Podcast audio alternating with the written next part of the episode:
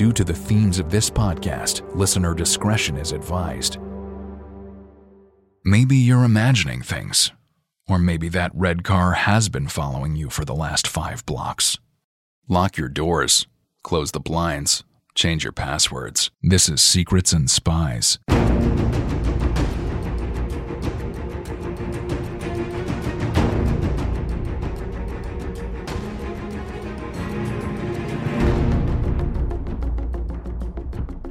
Secrets and Spies is a podcast that dives into the world of espionage, terrorism, geopolitics, and intrigue. This podcast is produced and hosted by Chris Carr. On today's podcast, I'm joined by Rolf Mowatt-Larssen. Rolf is a senior fellow at the Belfer Center at the Harvard Kennedy School. He was the director of intelligence and counterintelligence for three years at the US Department of Energy, and prior to that, he served for 23 years in the CIA. On this episode, we discuss future intelligence threats with a particular focus on climate change and its implications for national security. If you're enjoying this podcast, you can support it in a few ways. First of all, please do leave a review on your podcast app. All reviews help us gain more listeners as it raises the awareness of the podcast. I don't know if you know, but all podcast apps are algorithm based, and the more interaction the show gets, the more listeners it attracts. You can also become a friend of the podcast through Patreon. For £3 a month, you can become a Patreon subscriber and directly support the show. You'll get a free copy of my film, The Dry Cleaner. Also, you can join us on Twitter. You can directly interact with me by going to at Secrets and Spies. And lastly, you can watch my short spy film, The Dry Cleaner, which was my first attempt at original spy fiction. It's now available on Amazon Prime and Apple TV. It comes in, I think, around about $2.99. Without further ado, let's get going. I really enjoyed this episode. I think Rolf is a fantastic speaker. I think he's a fascinating guest, and I found it really interesting. So I hope you do too, and I hope you enjoyed this one. The opinions expressed by guests on Secrets and Spies do not necessarily represent those of the producers and sponsors of this podcast.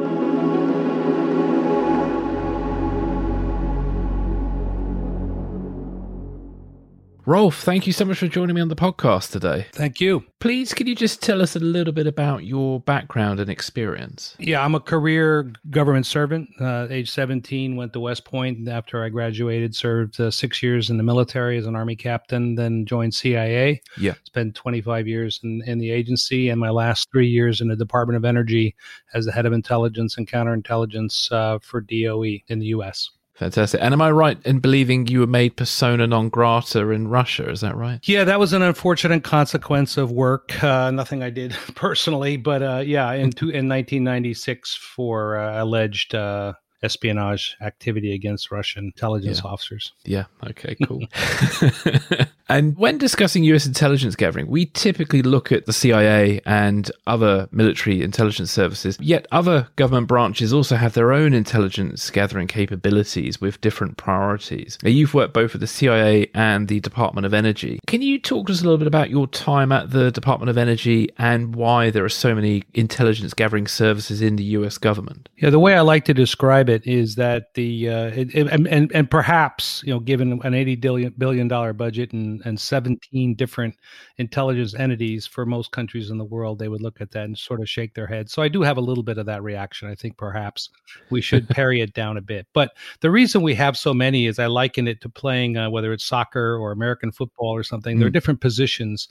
Each each agency or entity represents uh, different capabilities. So f- to contrast CIA and uh, Department of Energy, which are two of those 17, uh, CIA is the is the go-to human spying or organization. Now, of course, today they do things like computer operations and things, but but it's as the essence of CIA's unique value added is its ability to recruit and handle spies, and occasionally do covert action, which is executive action that the president authorizes personally. Usually, it's something like drone strikes or interrogation or something like that.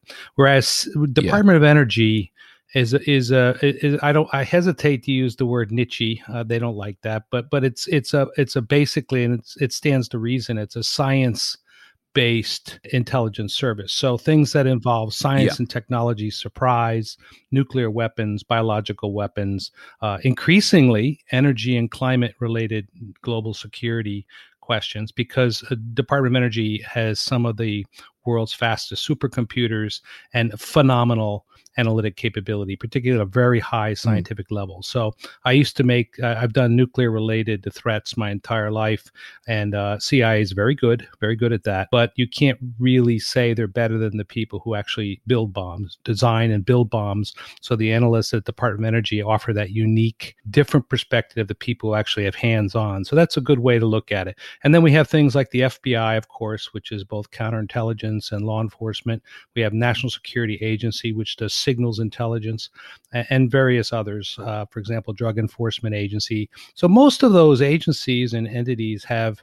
I call them entities because they're not all agencies, obviously. Our, ours was not in Department of Energy, but they all kind of have a unique role. Uh, yeah. Uh, even the State Department has the Intelligence and Research Bureau, which does more policy based intelligence uh, analysis. So, and I have great respect for all of them, uh, even though, as I said, perhaps we've gotten a little bloated over the decades. But each one has its own unique thing. So that's good to know that. Thank you. You've mentioned that intelligence today is sitting in one of the most important ages of its own history, possibly since World War II. And you've also said that the role of intelligence services needs to be re examined. Can you talk to us a little bit about all this? Yes. The reason I make that fairly um, dramatic statement, and I'm not really prone to making them, but I, I think historically we are there because of the where the world is, not because of any particular uh, mm. perspective I offer. But if you look at it historically, the reason why CIA was created was to follow its predecessor entity in the United States called the Office of Strategic Services during World War II, which essentially provided intelligence to the United States during the war against fascism. So after the war, it was no longer fascism in a sense. It, it, was communism and it was totalitarianism. It was the superpower rivalry, and we needed a different agency. And so CIA was cr- created specifically with all the conditions in mind that existed in 19, you know, after the after World War II. So if you look now, you you move fast forward from say the mid 40s till 75 years later, um, we're at another for the first time, I think you could probably argue another phase was when the Soviet Union collapsed. But I think you know we, the world hadn't yet metastasized the way it has now. After at least we did weren't aware of it after the collapse of the Soviet Union. So we've kind of been muddling through the last say 30 years. Now we're at the phase where I think uh, the new world condition has sort of become clear. You have no longer the superpower paradigm there's no longer really the same sort of ideological basis for struggle that defines how intelligence agencies should define their mission and work. And most importantly, we've had two major developments that really 9 11 showcase, which is I call it the rise. Well, actually, my my mentor at Harvard, Graham Allison, the first dean at Harvard, coined the phrase, and I've uh, stolen it. Uh, he's aware of that, and I think supportive. Called the the rise of the super enabled individual. So we're no longer competing yep. with with uh, states and superpower superpower but then there were rogue states and now there are groups that emulate states and want to have the power of states. And on top of that the most important overlay, even on individuals, is this idea of Mother Nature or threats that are caused by other you know human beings for sure but have global stability consequences like climate change mm. uh, infectious diseases regional conflicts that are caused by mass uh, refugees and things like that that we never really had to deal with in the in the more orderly world in a sense of the cold war and its aftermath mm forgive me for this, but um, when you mention the hyper enabled individual, kind of makes me think about Ian Fleming and how his work that used to feel a bit out there is starting to feel more more realistic or maybe prophetic. oh, abs- absolutely, absolutely. The idea of uh, the what, what was his name? Oh, Blofeld or someone like that. Yeah.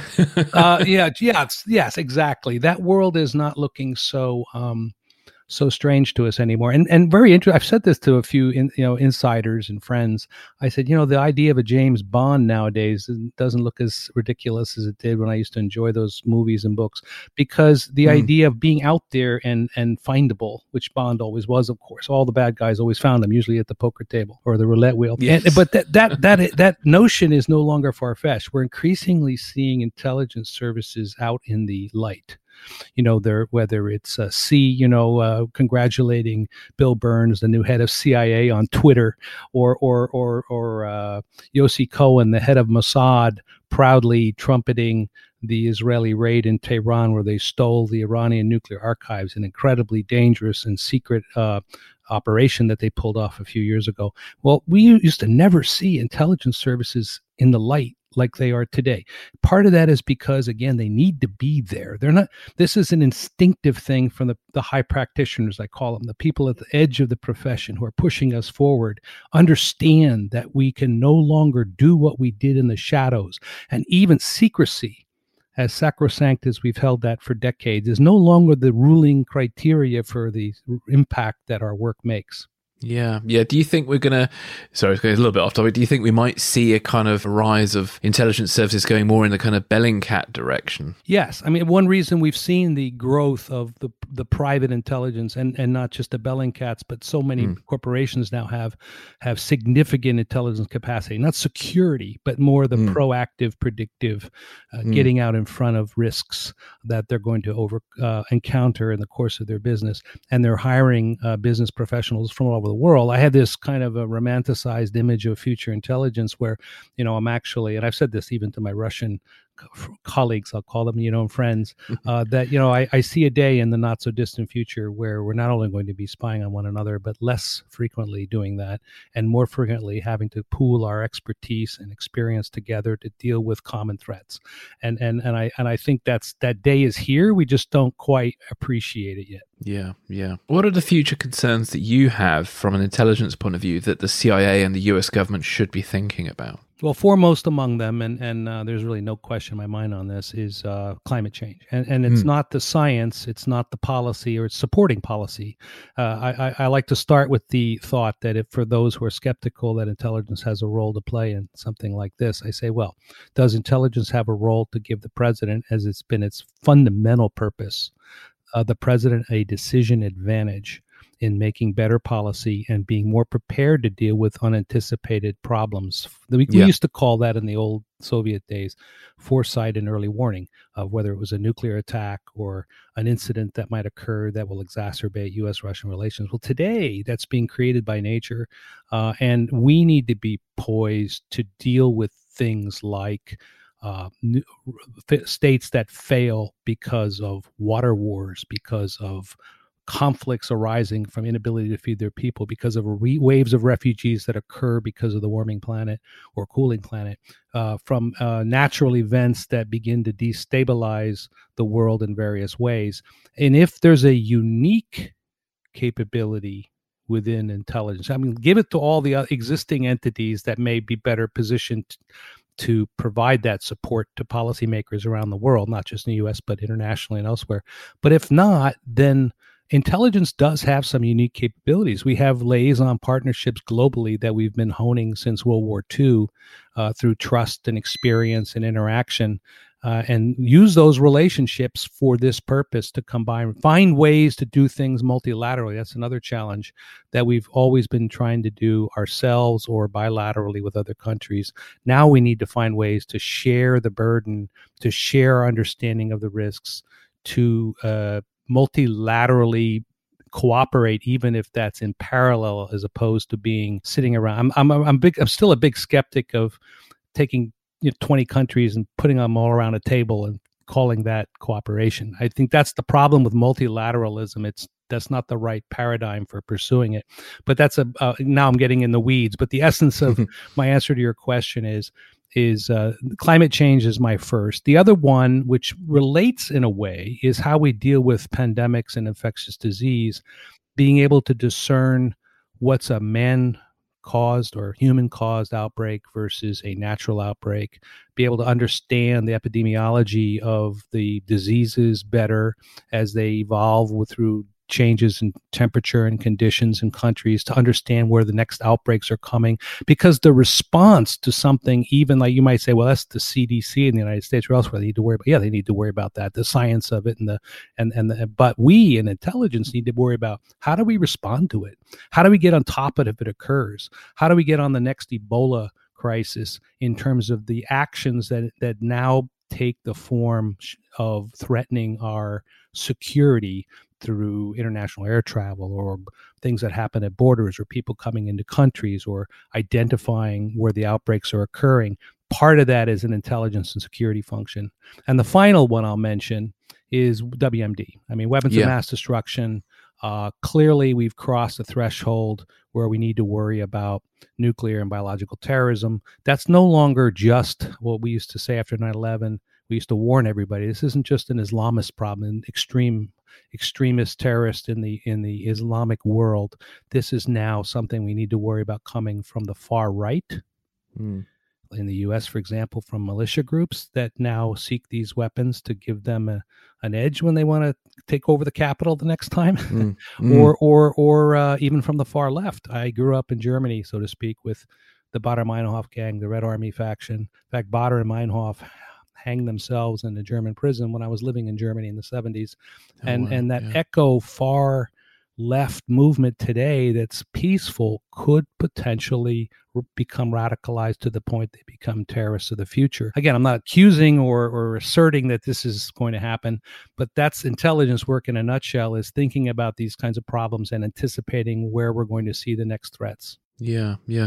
One question on the WMD topic. Since the Iraq War, there's quite a few people in the in the public who are quite skeptical about claims of WMD. What would you sort of say to people who have any suspicions and beliefs that it's all made up by sort of George Bush or something? Well, I never dismiss it because I dealt with it uh, and I had to deal with it on a, on a recurring basis after 9 11. And to this day, I accept that that skepticism as being legitimate. My response to it is that first, I, you know, this isn't going to assuage everybody, of course, when I say this, but I, I, I would say everything I stand for personally and my professionalism and everything I've worked on that that that it was not politicized and and I, I'm trying to say tell that story in, in terms of much more specificity. You know how President Bush, uh, Dick Cheney, and all of whom I've interacted with extensively on this actually dealt with the problem of WMD to show that um, you know w- one can say whatever one wants to say about the decision to invade Iraq, for example. Uh, I I myself have characterized that as a intelligence failure, and that CIA cannot avoid that that uh, judgment for Mm. having gotten that wrong. We didn't get the WMD wrong. We we have the stories, we have the evidence, we have the facts. We know what we pursued. We never hyped the threat. Um, I've had foreign services, uh, not just uh, Russians or or others, but even the British and the French and, and Australians and others question uh, on the basis of what you just said what I provide, and I've let the facts speak for themselves. We actually Mm. thwarted threats. Uh, we identified plots. We found people who were involved. Fortunately, uh, I don't think they reached a point of fruition where they obtained, you know, that one bomb, that one nuclear bomb with potential, say, uh, yield producing device or a large scale biological weapon, for example. Hmm. They, we managed to thwart that. We managed to get in front of that. And I think that's a success story as opposed to being a myth. Mm, yeah, thank you for that. So, I would like to look at sort of climate change. I think that's the main focus of our chat today. And um, you've been a pioneer in trying to make the US government and the US intelligence community take a, a more serious look at climate change. This may be a silly question, but what was it that sort of drew you to the importance of climate change, especially when so many people have not taken it so seriously? I don't think it's a silly question at all. It's for me that maybe the essential question is I'm at a phase both of my professional career where I've achieved and, and been fortunate to have been given opportunities that have exceeded my wildest expectations. So I no longer have really any personal ambitions in my profession. I, I like to think I'm good at what I do. I have a sense of seeing into the future. And so for me, it's about my grandkids. You know, I have seven grandkids. I don't just mean them, of course. I'm, I'm answering the question by saying it's about the future. It's about Mm. the, the future of the world. Uh, I have no question in my mind that this is real. I mean, that whole discussion, to the extent it became a ridiculous political issue in the United States, is is is is, is tragic, actually. Yeah. But but taking that aside, that that if we're talking to sensible people who all understand this is happening right now as we speak, um, then the only question is: Should we be devoting all these people, capabilities, and resources that I respect so highly that I've seen work so effectively to safeguard national and global security? Do we devote all of that just to terrorists, proliferators, state to state rivalries, or we start to, to actually get in front of something we're going to be dealing with throughout this entire century, which is the Mm. slow destabilization of global security because of climate change. And I, I'm actually at an alarm alarmist urgent you know phase of my messaging now. I started this uh, say quixotic quest maybe 15 mm. years ago uh, when I was in DOE. First came to DOE, I started it almost after visiting the laboratories and seeing the computer modeling and seeing the capabilities we had and saying, oh my goodness, these things need to be applied right now to ensuring our policymakers have a better idea what's coming down the pike. Mm. And what are your thoughts on the implications of climate change? What do you think we will see? And I suppose maybe also add to that, when do you think we might start seeing those things? Well, we're certainly seeing it now. I like to say anecdotally that that a few years ago, I'm, I'm part of a group that Harvard sponsors called the Elbe Group, which is a U.S. Mm. and Russian generals, uh, five of us, five of them, and we meet every year.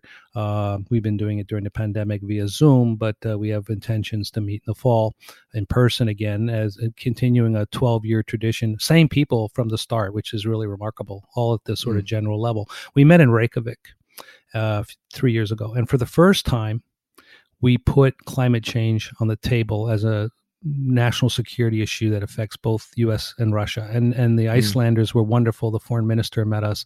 The the uh, experts up there, including the Russian ambassador, who's the permanent member of the uh, council in Iceland came and gave us presentations and just to explore what you asked, which is how does this affecting us now? It's not just a matter of opening up sea lanes across the north. That's and, and have some economic advantages. What are the what are the rivalistic aspects of it? How are the US and Russia, for example, going to confront one another increasing in that part of the world mm. and the other countries that form the countries that share share some boundaries of it? Just the North Pole itself is a dramatic illustration of all the issues that are surrounding um, surrounding your your question. And I'd say the mm-hmm. essence of it could boil down our full day discussion on this to is to to really one thought. Can one question? Can we work through the many things we're going to confront because of the warming of the Arctic uh, as in cooperation or as competitors or both. And a large part of determining what degree of confrontation versus cooperation occurs up there is going to be working through a common understanding of what threats and risks we face there, uh, not just the opportunities. Mm-hmm. I've seen you mention in other interviews that there's a possibility we'll see water wars in our lifetime. And I was wondering if you could just sort of talk to us a bit about that and about some of the other dangers uh, on that sort of level. Yes, so I, I, want to assert, insert at this point in the discussion something I'm mm. always uh, um, quick to do, which is I'm not an expert on climate change uh, and even the science of it. I'm, I'm a layperson like everyone listening to this uh, in terms of understanding the nature of the problem, which in intelligence is not really what we need to do. It's like when I need an expert, I go to, if I want an expert on nuclear weapons, I'm not the person I, uh, that tells the president, I go to someone in the, on our national laboratories or in CIA. Yeah. It's the same with climate change. So the first thing I say is I, I, use my experience just to sort of intuit where we're going. If you I lived in Jordan for three years between uh, 2011 and 14, and uh, in those three years, I became acutely aware of Jordan's problems because of the fact it's. I, I hope this is still accurate. The fourth scarcest water country in the world. Um, and and it's largely due to you know its situation next to Israel. Of course, you've got the inherent both cooperative and confrontational aspects of, of Arab and, and Israeli relations in that part of the world. And now you add something as as sensitive to people as as uh, scarcity of water, which may become acute in the growing years. And if you if you just live there, you see it with your own eyes. You see the Dead Sea uh, shrinking every year. You see uh, the the the consequences of uh, irrigation in the Israeli side and the Dust Bowl on the on the Jordanian side. And you and you and you start thinking of Africa. You start thinking of Asia and other parts of the world where the, these disputes will become determinative. I, I, might add that you know the King of Jordan has done a remarkable job of staying power as a ruler, despite mm. having some of the most unique challenges in the world largely dealing with essential needs of people. I mean, things like you know when the oil pro- the oil prices go up of cooking oil, there's there are riot not riots but demonstrations. So it's you can pick out countries like that to use as your example. But here's what I would like you to picture, Chris. Picture mm. picture presidents getting a daily presidential briefing book which we use in the United States every day. The president, vice president, and senior policymakers get this book from the director of national intelligence. And in that book, it's got a significant amount of developments that are occurring in the global security space related to climate induced risks and problems. So they can read for themselves the trends that are occurring in the world here. Mm. So you can begin to anticipate when does this come to a head and what does the United States in our case need to be prepared to think and do? Is aid is the aid we need to provide that to perhaps head off a failed state or a state that's in crisis? Should that is that due now? Should we make that mm. investment now? Do can we do we have another year before we start thinking of it? Should we start dialogues now with other countries to try to solve problems that will, will become much bigger problems? Now the context here is always for intelligence anyway. It's the context must, should be always some sort of national security and global stability related you know consequence when we get involved. Mm, definitely. Well, you mentioned failed states, and sadly, traditionally, failed states tend to be the breeding ground of terrorism. That's correct. So I think one of the I've already made an allusion to I could see ECHO or far right national terrorism already going after things like new forms of weapons to to uh, to gain that respect. That's not my my world. It's not respect that they think they should be accorded or or emulate the power of a state. Can you imagine groups going after nuclear facilities to try to sabotage them to cause environmental catastrophes yeah. in some cases? Can you imagine? Um, when a failed state crashes, what it's going to do. Another a new failed state emerges because of some of these problems, say related to climate change, exacerbating tendencies that already exist,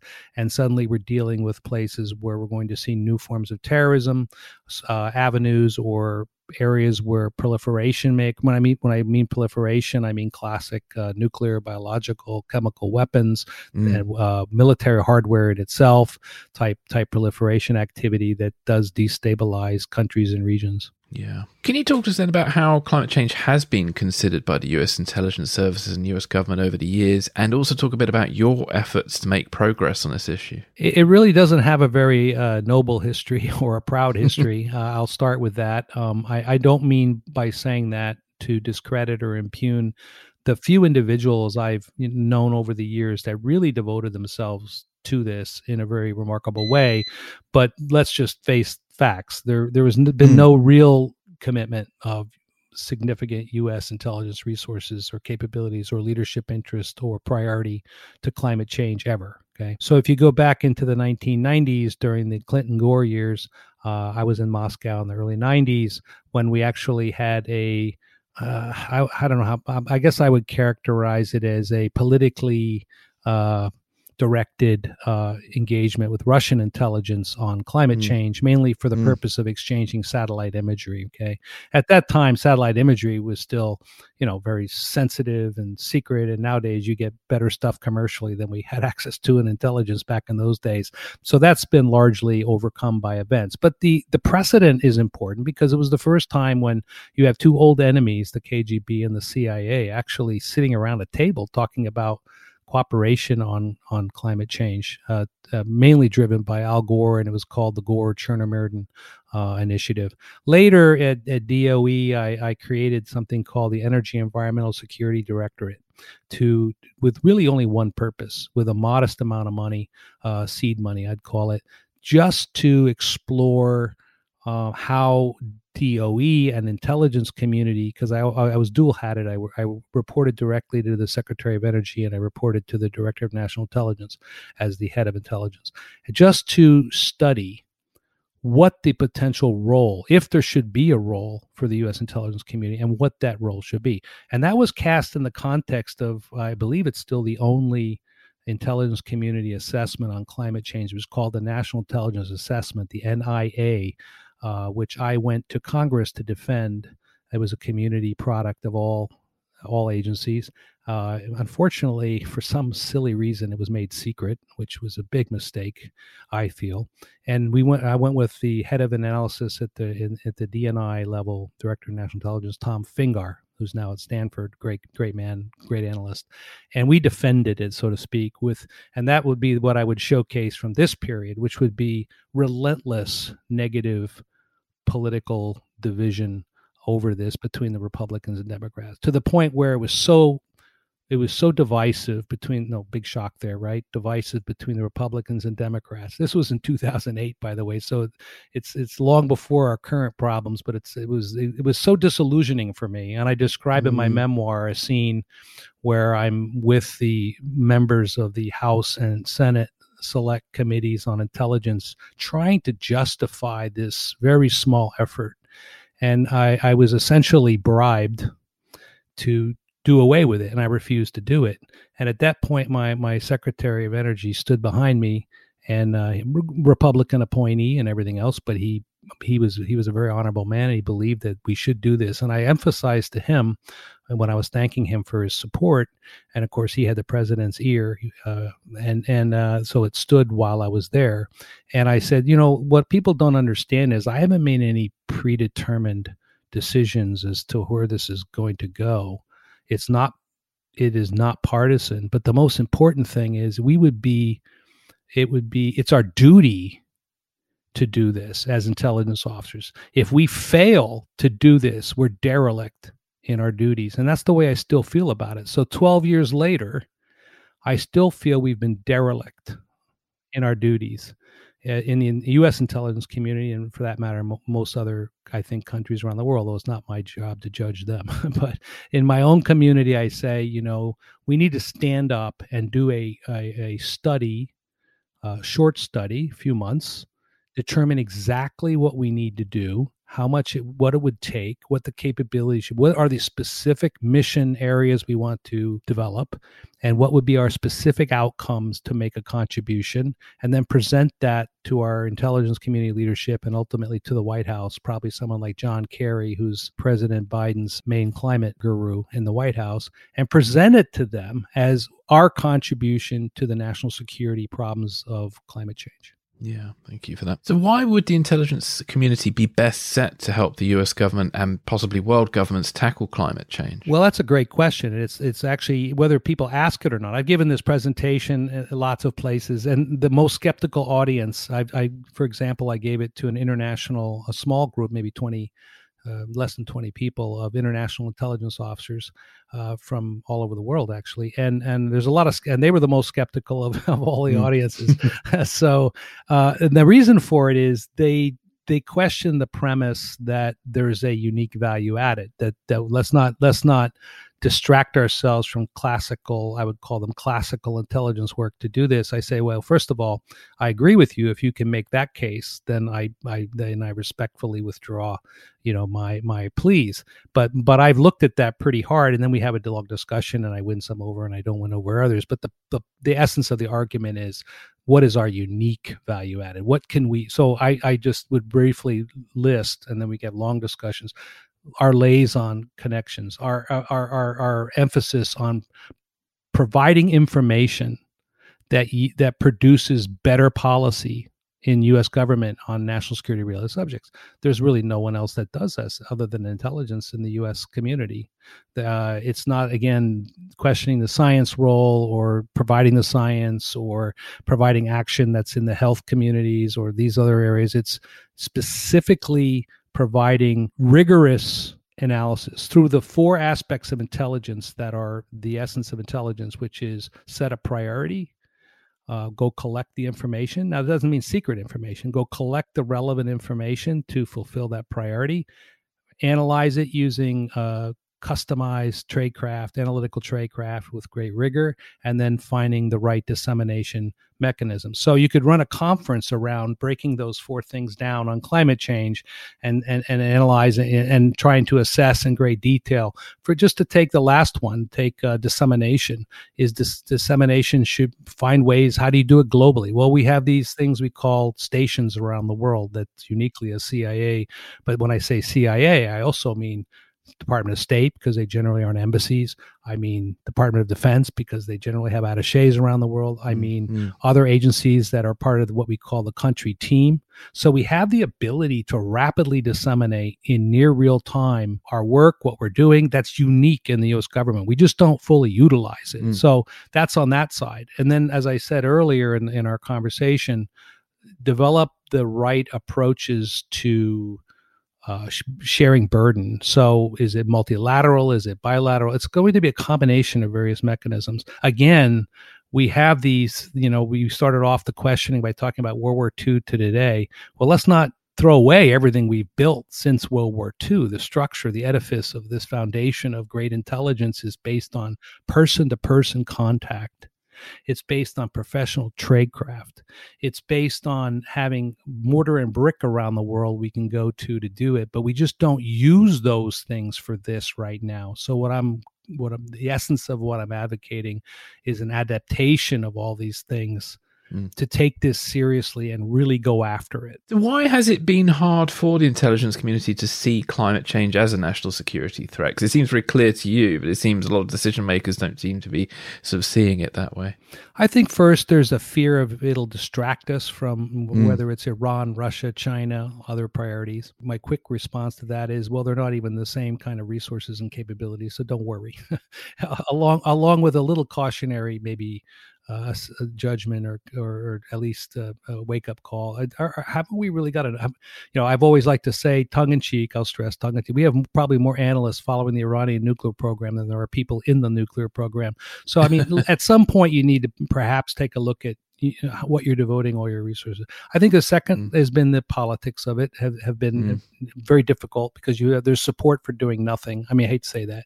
A third has been institutional risk aversion, I call it. Uh, this always gets everybody grimacing when I say it to my colleagues, but I'm not a, a I'm so proud of us as a community and our accomplishments.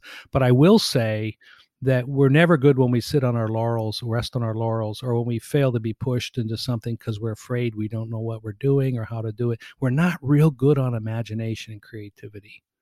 We are, we have some individuals who are outstanding, but institutionally, we're like every organization, and you can't have an intelligence agency that's excellent outstanding if it's not highly imaginative creative and and and really willing to take big risks which means spectacular failures misses and all the rest yeah. and over the years yeah. organizations just become as they mature in particular they just become more risk averse in this fundamental way of not being very imaginative and creative. So a lot of what I try to offer, and I'm not saying I'm the most creative person in the world or imagination, imaginative, but I do like to say, you know, picture the future you know think think a little bit about the next 20 30 and not just 10 years 5 we, we think of long-term forecasting america is maybe mm-hmm. the, one of the worst countries in the world projecting long-term threats maybe the worst because we're such a today society. Everything's social media speed and timing and if it's not done today and tomorrow it's like irrelevant.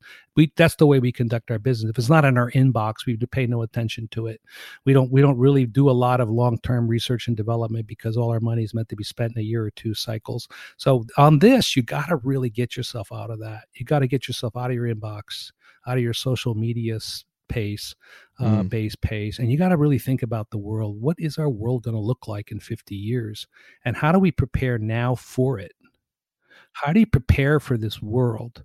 Uh, the problems we're going to going to confront, uh, and then are we just going to experience all that with shock and awe and wonder, strategic surprise every time something big happens we hadn't anticipated, or are you going to fundamental at least put it? I used to say with the WMD, um, I, I, used to get very exasperated by people who said, "Well, well, how do you expect us to solve this problem?" I said, "Well, if you can give me the name of three people, I'll be happy." And they look kind of because this is hard to do actually. Who's in charge in the White House? Who's in charge at the highest level of our national security community, meaning our DNI, and who's in charge operationally, operationally in the CIA, which still remains our most action-oriented uh, intelligence entity in the U.S. government if you can give me good names at those three levels or any name see so, mm. so, the first challenge is generally they can't give you a name because there's nobody in charge and then if they give you a name and it's not a good name, it doesn't matter to me how many people you say are on it or how much money you're spending. And that's kind of what I think we are in climate change. I'm not presumptuous enough to sit here talking to you, Chris, and say, I've got the answers. I know how we should do this. Mm. But I can tell you, if you tell me the right person at those levels who can think through the policy, strategic, and ultimately operational aspects of the problem, then I'll be confident in my grandchildren and other grandchildren around the world having somebody on it because right now there's nobody on it. Mm. Mm, it needs to be. I had a question about cultural changes, but I kind of feel like you've answered that. I mean, is there anything you would add as recommendations for kind of cultural changes in the US intelligence services? Well, there there are lots of little. I, I like to go through this in a more helpful, tactical way when I Mm. actually talk to people who might be interested in uh, what I think is where I see the. This is easy to do when you've been out of something for a while. I call it like the armchair, being an armchair sports critic, right? Mm-hmm. you see the people in the field, and and you see so it's so easy for you to see how. But it's especially uh, you know you're prone to do that if you did something like I did for so many years, and now you've been distant from for a while. And frankly, a lot most of my other priorities have moved on from from intelligence related subjects so i feel like it puts me in maybe a position i can be helpful.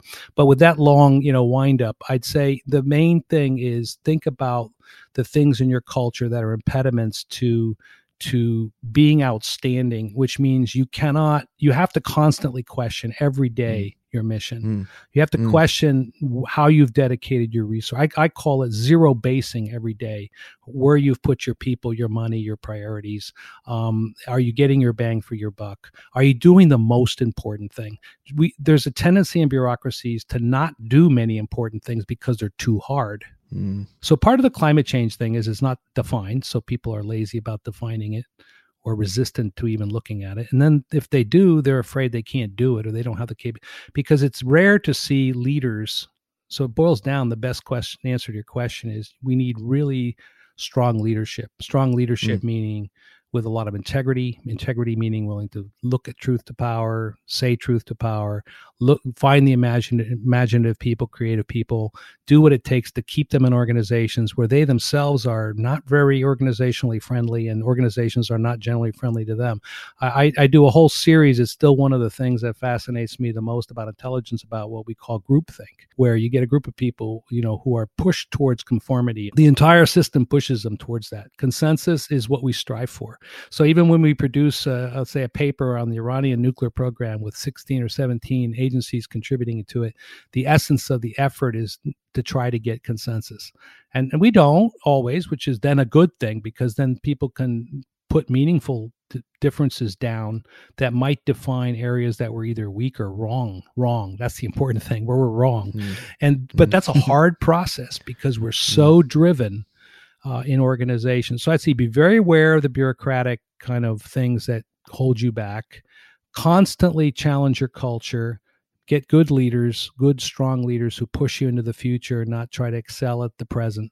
And and those are some of the things i think that uh, are hard to do because they're they're not things you could you could put on a you know a, a mckinsey list of things you need to do and change an organization. Because it's almost never reforming the organization. If, if someone comes to me and says we're going to do a study of how we set up the organization for this i'd say well that's absolutely not what you need. You need to know what you want to do and what what specific outcomes are you going for and then tailor something in terms of the methodology and structure that fits that Yeah. Is there an opportunity for the intelligence services to sort of work with big tech companies or even the private sector to help on this issue? Yes. So uh, I went to Harvard in 2009. I've been either a director or senior fellow there for now for this is my 12th year. And the single most important lesson learned, and I've had so many of my old friends and colleagues ask me, "What have you learned up there?" Is just how m- much of our real the knowledge we need to solve major issues in national security today are in the private sector or academia, not in the behind the four walls and, and vaults that we use to operate out of. And and that so much of this information is not secret and that so many of the be- world's best experts on on a given subject are no longer government workers. And so if, if we don't solve this problem of tapping more effectively into the outside world and we keep our analysts and our operators behind closed doors and worry more about how we continue to do espionage like we did in the cold war than we do about solving problems we're dead we're going to we're going to Mm. die a slow death uh, Mm. and we we have traditionally the usa for example worked exceptionally well with our private sector um, the private sector has made innumerable contributions uh, to U.S. national security, often at great risk to their corporate equities uh, over the years, and and some of those have been detailed, and many have not. That's usually a function of, frankly, very courageous and patriotic uh, CEOs and, and others, people in organizations that see themselves as Americans and not just out to make money. Uh, so we have to tap into that. And then we need to tap into academia, which intelligence has always had a kind of very schizophrenic attitude towards on the one hand you know multiple personalities we don't know whether we want to you know the worst thing we can do is is uh, as i always like to say is exploit academia for intelligence purposes because we need to maintain our credibility. So when you go to academics and say we need your help the last thing they don't remember is the time when we would try to recruit a, a professor or a staff person or, or a student, uh, and which which is not something that typically happens, by the way. But it's just mm-hmm. something mm-hmm. where trust in all these things you're asking me, trust is such an important ingredient. Definitely. Well, on that topic of trust, there are obviously many established environmental groups such as Greenpeace who've been doing research and campaigning on climate change for a very long time. Do you think there's any potential the intelligence community could work with those kind of groups? It's funny you ask that because I do. I, have I've always I've always wanted to have a conversation with uh, Greenpeace specifically when they would do something like post routes of uh, French uh, French uh, transportation of nuclear materials across Europe, you know, because they wanted to draw attention to dangerous materials. And I thought, well, you know, I wanted to ask them personally, you know, in my imagination, imaginary conversation as as CIA, not not trying to hide mm. who I am. You know, do you really think it's a good idea to call attention to this so that terrorists hijack it and or, or mm. you know mm. somebody blows it up and we've got a major, mm. we've got the very thing you're most worried about. And and I've I've had the same imaginary conversation with uh, heads of organized crime groups where I where I've asked them uh, or said to them you know, I just want to make something clear. If your group is ever implicated in transporting, uh, getting involved in a smuggling network of uh, nuclear usable weapons, usable ma- nuclear materials, and we track it down, we're not. We're going to take apart your group, every person in the group, and you're going to wish you never existed. Uh, mm. I think they get that. You know, I, I, I, so I guess the confluence of interest is the question you raised. Where there is a potential confluence of interest, in ways we would not have imagined in what I call the old world. Isn't it worth trying to to create connections and try at least see? I, have done that mm. my whole life. I was in Russia in the crazy '90s. I call them when when we work together, you CIA and say the FSB, the internal service, or the external service, the SVRR, we work together uh, on on occasional basis uh, in remarkable ways and I had remember having a, a, utterly fascinating conversation with Yevgeny Primakov, who at the time was the head of the SVR.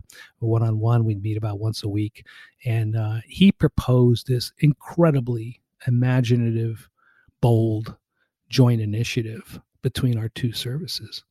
In fact, I was so sort of taken aback in a good way that mm. that that uh, you know I, I, enthusiastically wrote this whole thing up to Washington and sent it in and said this is it. This is he's come up with he's not even really in a, he's not as most people would know obviously Primakov was not an intelligence officer career wise he was a he was a diplomat he was an emissary often to Iraq and other countries. And and he came up with this marvelous idea because he was very creative and bold and of course, Washington sent me a cable said, "Don't ever send us anything like this again." oh my goodness. That's a shame. well, maybe uh, maybe this is a good segue into this. I've got a slightly darker question. I may be wrong, but the world is sort of feeling a little bit less open to international cooperation these days. I mean, we've had uh, in the UK isolationist policies like Brexit. Obviously, in the US, you've had the rise of Trump and isolationism, and we have growing state rivalries between the USA, China, and Russia. Is there a potential that isolationism could get in the way of progress on climate change? Well, I think that's a very astute observation. It's already happening. So it's mm. it's not really a potential. It's a question of how we already overcome it. And mm. the number one ingredient is is leadership. Frankly, I, would like to think we can find that leadership, that sort of forward leaning, uh, visionary. Vision is something I use all the time. I, in a, on, a, on, a, on, a, on a different but related note, you know, uh, somebody asked me recently what what I thought it would take to get U.S. Russian relations out of this cynical nosedive, particularly after Navalny, which is a horrible, horrible thing. Mm, um, mm. And and how do we even address you know some forms of cooperation that are in both countries' interest? I said, really, the only way I can think of it, and this applies, I think, to where we are in the world right now. What we need in the biggest, the most macro sense uh, of your of your question, we we need to rediscover you know things, uh, leadership, which would mean Biden would, for example form a vision of a different kind of relationship. I don't, I don't even, you know, mm. I have my own sort of ideas, but I haven't put that together. He would need to do it. He's the only person in the U.S. establishment, along with Putin, who could drive this forward. And it would start with a vision like Reagan had with Gorbachev. That's it. Mm. I mean, mm. they they recognized the world was a Reagan and Gorbachev for whatever else one how assesses that period of saw the world where it was headed and and mm. and and tried to position themselves at that crossroads and and did. And i think you know we we have the same questions on china. Where are we right now? Confrontation again this idea of zero sum game which always comes up in the us china us russia context. Mm. i say well we need maybe a nixon and mao moment. We we need somebody re redefine the reshape the have a vision of a different relationship. As fundamental as those historical things are because i think the world is fundamentally as different. For example i, I used to say this to many of my russian uh, colleagues uh, you know and, and i wasn't meant i never meant to preach with them. I wanted to have discussions because their views were were often uh, added much to what i was thinking.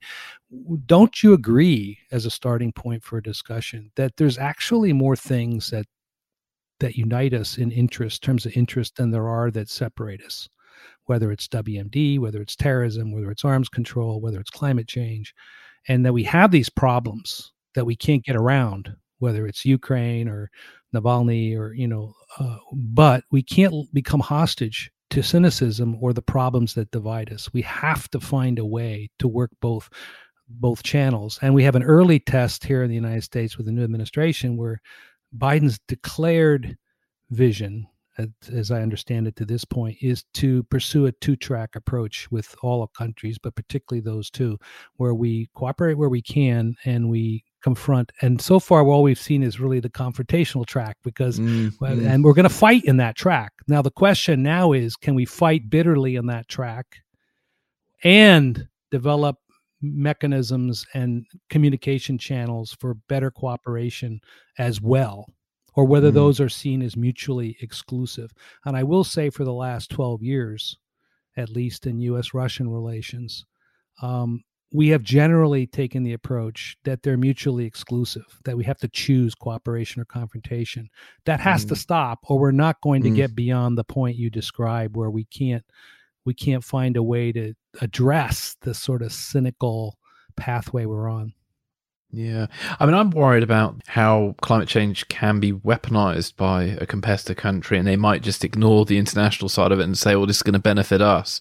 Is that a risk, do you think? Yeah. Can they, could a country get away with that? Of course. Yeah. Yeah. I, I, I would use the example. I, I won't use his name because I, mm. I, want, I didn't clear it with him, but I, I was meeting with a very, very eminent scientist who has had decades long uh, contacts with the Russians and Chinese on climate change. So, and he said the amazing thing is the experts are in almost complete agreement on the nature of the threat and the problem and risks we face. So I said that's really good news.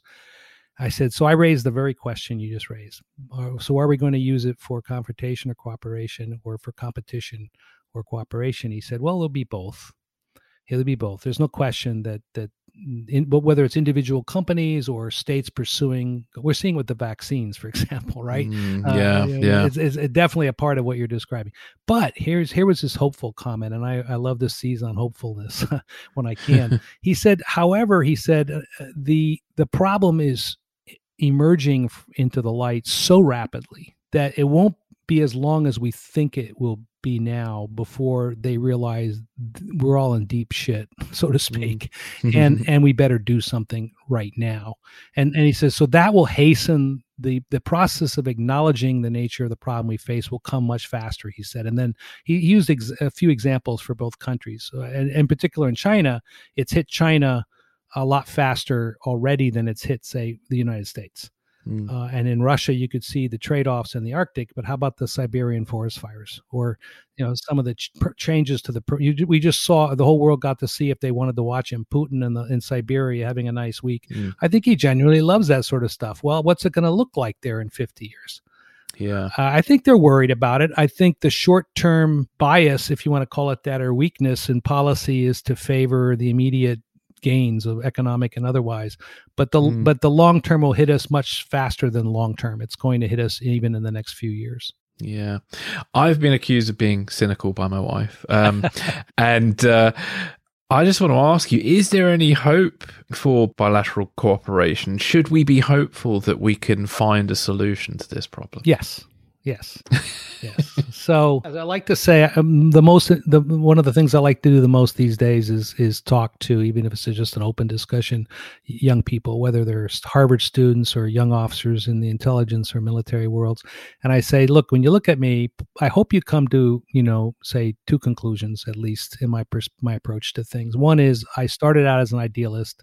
I'm even more idealistic now. So nothing of thirty something years in government is, you know, sort of created uh, a, a, cynical you know person and secondly i'm even more amazed today than i've ever been by the capabilities we offer most of which is our human capital really it's it the the the, the capability the the talent level the the quality of workforces we have is is amazing. Where we generally lack is more in the leadership and direction and mm. bureaucracy aspects. But the quality of people we have is my hope. To answer your question, is that that we can. It's going to take you know real leaders emerging at all levels, not just at the high level driving cooperation, say at the national level, but young officers, young people who are demanding change. You, there's got to be a moment where the youth that are driving a lot of the protests and and say rebelliousness against uh, the the status quo and the the global system that they see is not moving an inch, and it's not really.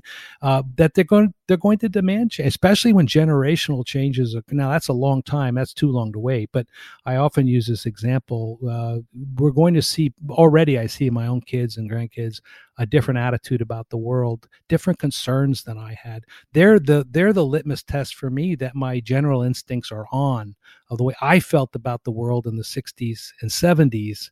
They're now looking at the world of the 2020s and 2030s in a totally different light. Mm, mm, thank you. Yeah, that seems to be working now. Cool. Sorry about that. Had a slight problem there. Um, right. Uh, what was my last question? So, thank you so much for that, Rolf. Um, I we're going to wrap up, but uh, I just want to ask you if there's anything else you'd like to add before we do wrap up today. I do get some encouragement um, I've had some encouragement in the last two years, say, that there is a different attitude emerging that's that's causing me to be more hopeful on action finally this is maybe an issue where it just it was an issue before it's that was the, that was the name of the chapter the book in my memoir I called before it's time. Um, be, when I described a little of this, I didn't want to get too heavy into it because I felt that's exactly what I felt when I walked away and went to the Middle East. Was okay. Well, people weren't ready for this politically and and even in the intelligence world uh, at that time. I think we might be almost there. So there, you know, I'm pushing. Um, through my limited means, you know, I know that having someone like Kerry in the White House, I take as being hugely significant because you have that one name now, right? you have you have at least the top ed name. Now we don't yeah. have the person yet, and the, the second name which uh, you know in fact I, I, sometimes annoy people because they say well what do you give us your set of recommendations for or wmd not that they would take them or you know but just to hear them.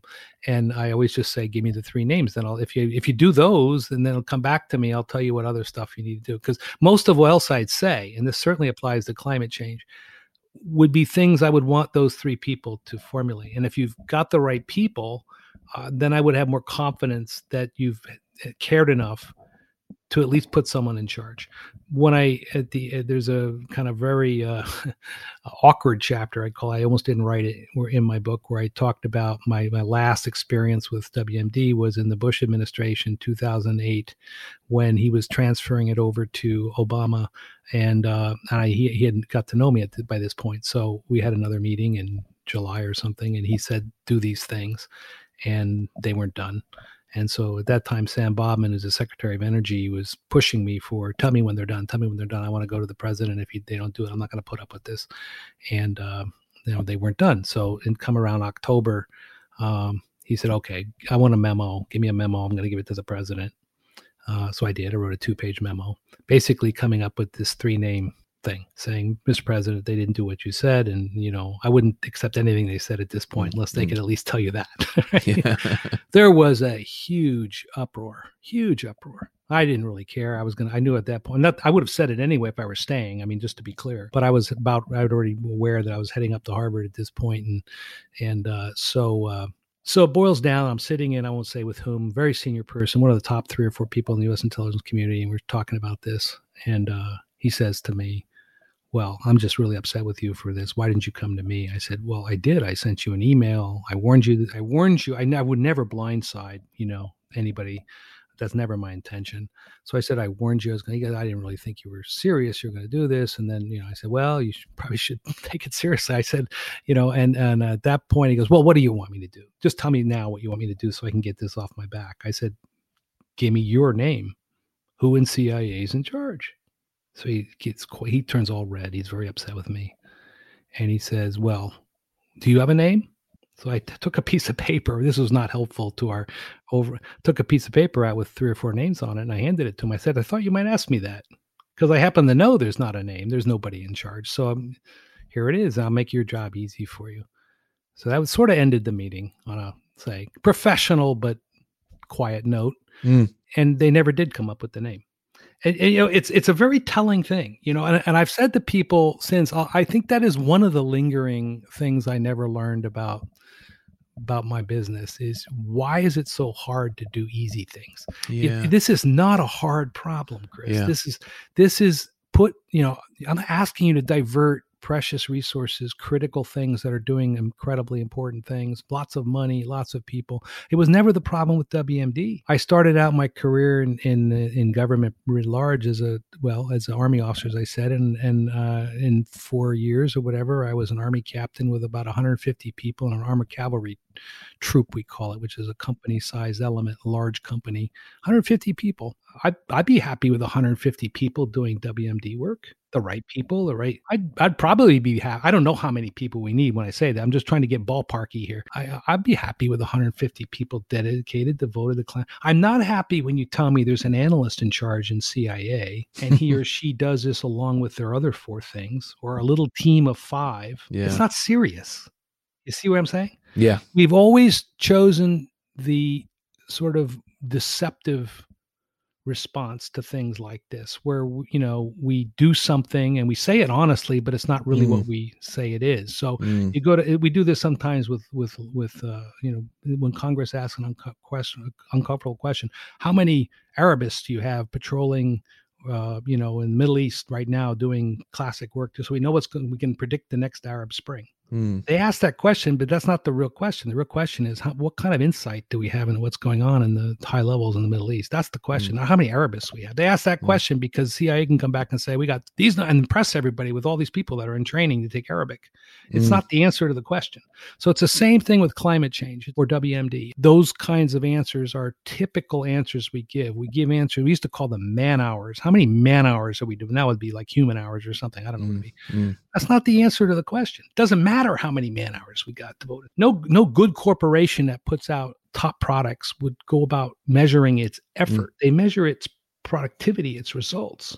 In the end of the day, are we able to uniquely give the president a presidential daily briefing with the best information intelligence can obtain on global national security threats caused by climate change now and projecting out in the future. That's the measurement. You can picture that. You can picture the potential products. You can almost write them in your mind. So then you translate that into the capabilities you need, whether you ex- those capabilities exist today or whether you need to go out and get them. Then you can assess the cost. Then you not just in terms of the price, but price tag, but in terms of what you can't do maybe. Because the other thing I would never let the intelligence community get away with if I were overs- oversight would be, you know, that we've got too many things to do. We can't add that to our list. Mm. That is the laziest response I've ever heard to any question, frankly. Mm, And it's typically an answer you hear. yeah. And instead of fundamentally reassessing how we're going about doing our business, we say, we've said publicly, I've heard testimony like, we can't predict events. We're not soothsayers. We're not, you know, we, we can't, anyone who expects us to be able to predict the future is overestimating what we're capable of doing. My reaction to that is it depends on the reason for that.